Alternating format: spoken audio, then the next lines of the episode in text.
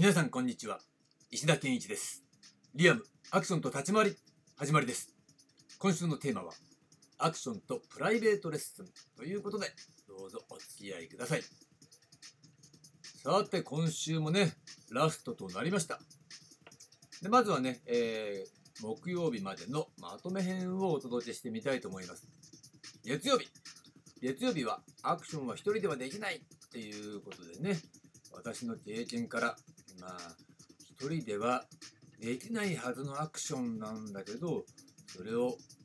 一人でやろうと。いわゆるワンマンアクションの方向にね舵を切ったねそういうきっかけについて話しました。っていうのはそれがあってプライベートレッスンへの道も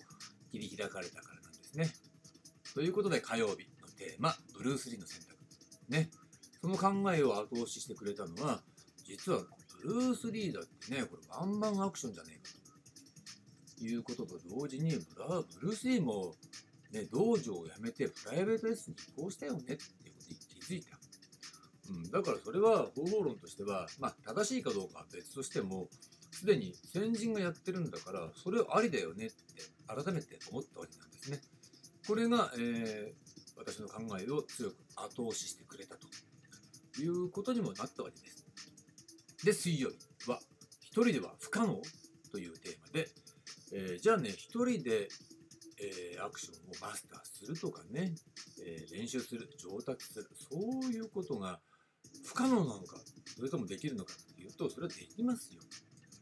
ね、で大体伝統的に武術ね武道では一人稽古の、ね、重要性っていうのは説かれてきたわけだし私もずっとね、事務所の離れてから、えー、アクションの一人練習を追求してやってきたっていう背景があるわけなんですね。で、そこに取り組まない人間たちっていうのが、あの、一人になっちゃった時に、えー、武道とかね、そういうものの、えー、練習に依存しちゃうみたいな形でね、えー、そっち側にはまっていくみたいな、そういう流れが出てきちゃった。でそういうのをね、目の当たりにしてますからね、あやっぱそれはダメなんだなっていうことを強く感じていたわけなんですね。だから、えー、結果的には理論とシステムっていうものがしっかりしていれば、えー、一人練習での上達も十分可能であるっていうことをね、十分確認しているわけです。で、昨日木曜日なんですが、えー、現状との比較っていうことでね、実は全体練習と個人練習っていうのは順番が逆で、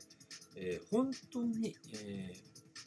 相手をね、うまくしたい、上達させたい、高いレベルに引き上げたいって思ったら、最初にプライベートレッスンありき。ね、それで崩れない、ね、基本のレベルっていうものをしっかり身につけてから、あの合同練習ね、参加するんだったらそういう形で合同練習に参加するみたいな。いう方が本当は正しいんですよ。それはやり手側、つまり教える側の都合で合同練習っていうのは設定されてるんで、やらせる側の都合。で、教わる側、ね、やる側の都合っていうことを考えたら、実はプライベートレッスンの方が正しい、親切なんですよ、正しいんですよっていうことをお伝えしたわけです。で、えー、今日のテーマなんですが、今日のテーマはアクションの未来ということでね、お話ししてみたいと思います。もういきなり話が飛躍してるよって思うかもしれませんが、いや、そうじゃないんですよ。なんでプライベートレッスンなのかっていうところにね、やっぱりつながってくるわけなんだけれども、ね、よくよく考えてもらいたい。個人の力量が高まらなくては、全体レベルも高まらないんですね。ってことは、個人の力量を上げるためにはどうしたらいいのっていうとそれはね昨日話したように現代においては全体練習よりも個人練習、ね、個人指導そういったことを重視するべきそれをさ優先順位の先に持ってくるべきだっていうふうに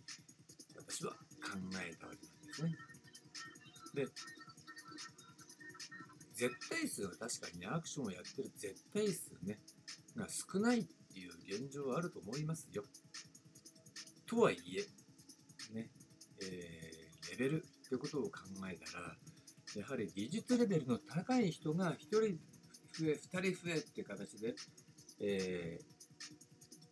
絶対数が増えることも大事なんだけれども技術レベルの高い人が増えていくっていうことが、えー果的に全体レベルを底上げしていくっていうねことにつながっていくはずなんだよね。つまり上手い人が大勢いないと、えーアクションの上手いレベルってどんなレベルなんだっけっていうふうに分かんなくなってきちゃうと思うかな。と現状に慣れちゃうとねかつて、えー高いレベルでアクションをやってた人たちもなんか今やってるのが普通になっちゃうみたいなね。で例えば教えてる人たちも偉くなっちゃったりするとなんか自分が偉くなってここでああせこせってやってるからなんかこれでいいんだみたいな感じになっちゃったりする傾向があるんじゃないかなと思うんですよ。だからみんなねそういうかつての厳しい状況の中で、えー高いレベルのね表現を行っていたってことをなんかね同世代の仲間なんかも忘れちゃってるんじゃないかなみたいな、うん、そんなことをね感じることも多々あるわけです。まあだからねその今やってる人はいいよっていうことなのね。つまり、えー個人のレベルが高まれば対人練習とかね合同練習は最小でいいっていうことが分かってるのね。でそれこそ効率的でしょ？でもちろん対人練習は必要だよ。ね。だけど合同練習だって必要なんだけど、ね、指導者とマンツーマンでやっていく中で、えー合同練習に相当するような、えー練習っていうのも工夫次第でできるわけね。だから1対1のね、マンツーマンの中でできることを徹底的にやった上で、その応用っていうね、形で1対ね、多人数の練習を想定した練習っていうのをやっておけば、本当に合同練習は最初でいい可能性が大ということになるわけなんですね。だから効率性を考えたらそっちの方がよっぽど実は効率がいいんだって話になるわけでしょ。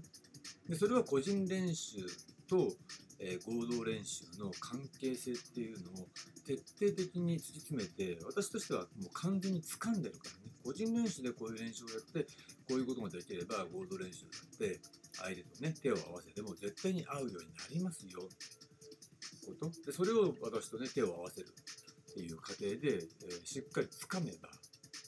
うん、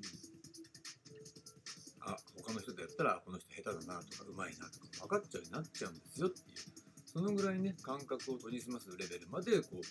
上達してもらうっていうことがプライベートレッスンの一つの目標なんだよね。とはいえねアクション業界にはねこういった考えはおそらく受け入れられないだろうという形でもうとっくの昔に諦めてます。じゃあどうするの？って言うとアクション業界の外側に作るね別アクションの世界ねそっちの方がよっぽど効率がいいわけだ。ね、今やってる人を説得するっていうことに関してねなんか私に特にメリットがあるわけじゃないから。で、えーじゃあやってる人は習った人はどうなんですかって言ったら習ってる人はさ俳優に教えるっていうことを想定してるから俳優さんは俳優の仕事をしてればいいわけでしょ？表現をしてればいいわけでしょ？でそういうアクションをやる機会があればまさしくそれを使ってアクションスター級のアクションを表現すればいいわけで、うん、必ずしもアクションをやらなくてアクションで鍛えた肉体っていうのは俳優の魅力を発揮するのに絶対にプラスになるのは当たり前なの。ねだけどそれはアクションスター級のレベルまで行ってないとどうだろうなっていうね。そうでしょ？だって単なるね体がよく動きますってだけだと分かんないよそれはね。スタントマンの人だって体が動く人いっぱいいるわけだからね。じゃあ体が動けば魅力的なのかっていうとそこは微妙でしょ、そういったことを考えるとまあ俳優以外の人がねやるっていうことに関してメリットがあるのかどうかっていうことはちょっと分かりません。その辺はもうね本人の納得軸の問題っていうことになってくるんだろうね。じゃあなんでその別アクションの世界をさ作んなきゃならないの？っていうことねアクション業界の外側にってことになるんだけど結局